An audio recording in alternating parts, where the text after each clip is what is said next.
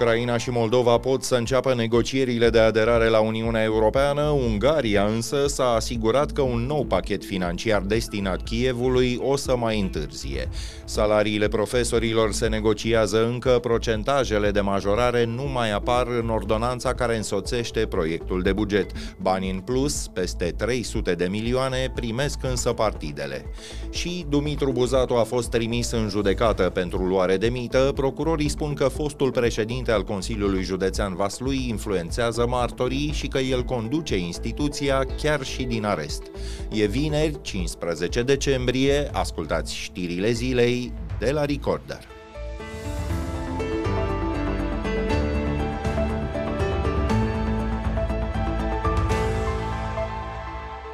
Una caldă, una foarte rece, la câteva ore după ce Uniunea Europeană a hotărât că va începe negocierile de aderare cu Ucraina și Moldova, Ungaria lui Victor Orban a blocat un pachet de ajutor pentru Kiev în valoare de 50 de miliarde de euro. Premierul Ungariei a folosit dreptul de veto al țării sale ca să oprească noua tranșă de finanțare. Ucraina e dependentă de ajutorul extern în fața invaziei pe care Rusia a lansat-o în februarie anul trecut. Țara vecină nu va rămâne imediat fără resurse, Consiliul European ar putea să mai facă o încercare anul viitor, în ianuarie. Lassan 8 órája gyúrjuk itt egymást Brüsszelben a miniszterelnöki csúcs találkozón. Nagy vitát folytatunk Ukrajna Európai Uniós tagság. După aproape 8 ore de negocieri, Victor Orban a părăsit aseară sala în care s-a luat decizia ca Ucraina și Moldova să fie invitate să înceapă negocierile de aderare. Considerat calul troian al lui Vladimir Putin din Uniunea Europeană, Orban s-a împotrivit constant acestor demersuri. L-am întrebat pe istoricul Cosmin Popa, specializat în istoria Uniunii Sovietice și a comunismului, dacă liderul de la Budapesta a blocat ajutorul financiar financiar pentru Kiev ca să se asigure că decizia de aseară rămâne una simbolică. Cred că fie Victor Orban s-a grăbit, fie această blocare a finanțării este importantă pentru cursul acțiunilor de război și mai ales pentru situația politică din Ucraina, unde se aud destul de multe voci care insistă, nu fără un oarecare succes, asupra ideii că Occidentul urmează să trădeze Ucraina și să o forțeze la o pace nedreaptă cu Rusia. Însă funciarmente, politic, fundamental, ideologic, Victor Orban este pe același drum ca și Vladimir Putin. Și atunci, epitetul istoric pus asupra acestui Consiliu European încă dinainte de a începe să fie nimic altceva decât o figură de stil? Îndrăznesc să cred că poziția Ungariei nu va fi una veșnică, așa cum nici poziția lui Victor Orban nu va fi una veșnică politică la conducerea Ungariei. Dar uh, începerea negocierilor înseamnă o investiție simbolică în faptul că va exista și pe mai departe o Ucraina independentă. Este o investiție în victoria pe termen uh, mediu a Ucrainei. Cred că își păstrează importanța istorică acest summit, chiar dacă Victor Orban face tot ce ține de Ungaria să-l strice. Iar pentru Republica Moldova este de-a dreptul din regimul excepționalului. Sigur că da. Nimeni nu-și putea punea problema înainte de războiul Rusiei împotriva Ucrainei. Dar ceea ce trăiesc atât Ucraina cât și Moldova, într-o oarecare măsură, este practic un șoc civilizațional care se produce violent, în cazul Ucrainei e evident lucrul acesta, dar și în cazul Moldovei, o delimitare civilizațională de un spațiu în care Rusia a căutat să le mențină artificial vreme atât de îndelungată. Poate că ar mai trebui să fie spus Cosmin Popa, măcar pentru a îndrepta cât de cât lucrurile, este un succes incontestabil al administrației pro-europene conduse de Maia Sandu, care, mi-aduc aminte, cu, cu vreo câțiva ani în urmă, trecând pe la București, n-a reușit să se întâlnească cu niciunul dintre liderii partidelor mari. Sigur, dar este în bună măsură și succesul diplomației românești, pentru că și dacă a crezut-o, și dacă n-a crezut-o, și dacă a făcut-o eficient, și dacă a făcut-o total lipsit de impact factologic, diplomația românească a susținut tot timpul ideea integrării europene a Republicii Moldova. Este, dacă vreți, un succes istoric al României și al românilor basarabeni și rămâne să-i convingă pe concetățenii lor uh, rusofoni din Moldova că integrarea europeană nu înseamnă nici de cum atingerea adusă drepturilor lor, ci mai degrabă o consolidare, indiferent de ceea ce spune propaganda Kremlinului.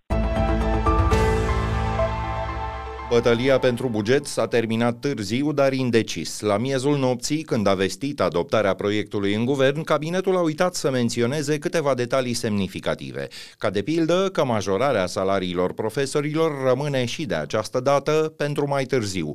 Angajații din educație așteaptă un plus de 13% în ianuarie și încă 7% la vară. Dar, după o serie de bâlbe instituționale, procentajele au dispărut din ordonanța cu măsurile fiscal-bugetare care însoțește proiectul de buget. Sindicatele și Ministerul Educației negociază încă grilele de salarizare. Ele vor fi incluse într-o ordonanță ulterioară. Surse apropiate discuțiilor au spus pentru știrile zilei că majorarea de la 1 ianuarie va fi în medie de 13%. Cu alte cuvinte, că nu toată lumea va avea parte de aceeași creștere. Consiliul Economic și Social, care a avut mai puțin de o zi la dispoziție ca să analizeze proiectul de buget, l-a calificat drept excesiv de optimist când vine vorba de veniturile prognozate. Un plus de aproape 20 de miliarde de lei ar fi de așteptat numai din digitalizarea ANAF și dintr-o mai bună colectare a taxelor. O minune improbabilă, crede și Ionuț Dumitru, fost președinte al Consiliului Fiscal. Sigur, ne dorim să vină la buget, știm că avem o colectare foarte slabă, știm că avem venituri din uh, taxe și impozite la un nivel foarte scăzut față de mediile europene, chiar cele mai mici din Europa, dar e imprudent, sperăm că ele se vor realiza, dar nu le luăm în calcul înainte, pentru că au o incertitudine mare și în cazul în care nu se materializează, vom uh, avea un deficit bugetar semnificativ mai mare. Per total, a spune că mai degrabă deficitul bugetar pe care guvernul proiectează la sub 5%, într-un scenariu realist, uh, ar putea fi proiectat undeva pe la 6,5% sau chiar mai sus. Să mai spunem că o majorare prevăzută în proiectul de buget pe care Parlamentul îl va vota până la Crăciun e absolut sigură. Subvenția pentru partide depășește anul viitor 300 de milioane de lei, cea mai mare valoare alocată vreodată. E adevărat că la anul sunt patru rânduri de alegeri, europarlamentare, locale, parlamentare și prezidențiale. Dar e la fel de adevărat că anchete de presă, inclusiv unele publicate de Recorder, au arătat că partidele folosesc această subvenție subvenție în mare măsură pentru presă și propagandă. Austria mimează deschiderea politică pentru intrarea României și Bulgariei în Schengen. Cancelarul Karl Nehammer a refuzat să discute aderarea cu frontierele terestre în 2024, așa au declarat surse politice pentru site-ul g4media.ro. Președintele Iohannis a avut ieri o întâlnire neoficială cu Nehammer și cu premierul Bulgariei Nicolae Denkov la Consiliul European din Bruxelles. Lui Karl Nehammer i s-ar fi cerut fără succes un termen clar anul viitor pentru aderarea la spațiul european de liberă circulație cu frontierele terestre. Ceva mai optimist s-a arătat fără să explice de ce premierul Ciolacu, el a spus că negocierile pentru aderarea României la spațiul Schengen aerian și naval s-ar putea încheia chiar în următoarele două zile, iar cele pentru spațiul Schengen terestru anul viitor. La rubrica Fast Forward, alte știri care ne-au atras azi atenția, fostul președinte PSD al Consiliului Județean Vaslui, Dumitru Buzatu, a fost trimis în judecată. Procurorii DNA îl acuză de luare de mită. Dosarul său se va judeca la Tribunalul Vaslui. Dumitru Buzatu e în arest preventiv din 23 septembrie. Fostul lider al PSD Vaslui a fost prins în flagrant delict pe când primea peste un milion de lei ca să favorizeze o firmă. Anchetatorii i-au găsit banii în portbagajul mașinii. El i-ar fi primit într-un restaurant. Dosarul a pornit de la un denunț al omului de afacere Emil Savin. Potrivit Direcției Anticorupție, relația dintre acesta și Dumitru Buzatu s-a răcit din cauza neplății unor facturi de 3 milioane de euro de către Consiliul Județean Vaslui. Firmele controlate de Emil Savin au contractat contracte cu statul de peste 90 de milioane de euro. Aproape 70 dintre spitalele din România funcționează în clădiri construite înainte de 1900. Numeroși administratori ocupă interimar funcțiile de conducere, iar gradul mediu de ocupare a posturilor vacante e de 70% la nivel național. Iată câteva dintre concluziile unui raport al Curții de Conturi. Potrivit documentului, Ministerul Sănătății nu are un plan de recrutare a personalului și nici nu știe câte locuri de muncă din zonele sărace ar putea să devină devină mai atractive prin plata unor bonusuri.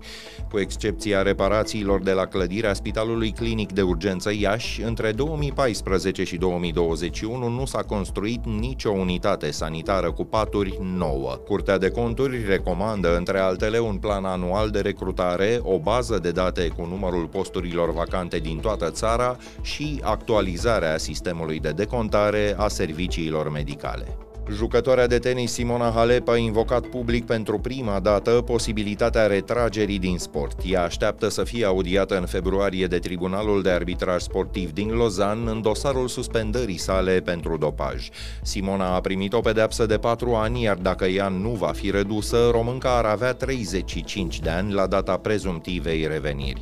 Într-un interviu pentru postul de televiziune Euronews, Simona a spus că în acest caz n-ar mai putea să facă față competițiilor oficiale la nivel înalt.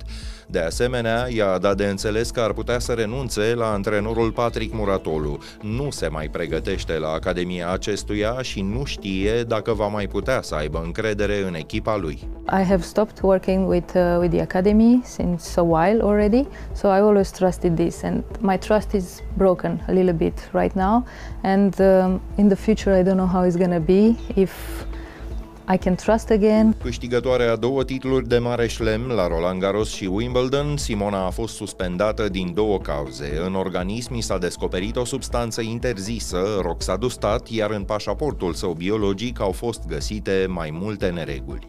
Punem punct aici știrilor zilei pe YouTube, vă puteți abona apăsând clopoțelul care activează notificările. Mâine, rezumatul săptămânii e de găsit în newsletterul nostru scris, realizat de colegii Ani Sandu și Alex Enășescu. Ne auzim din nou luni seară. Sunt Filip Stan David, toate cele bune!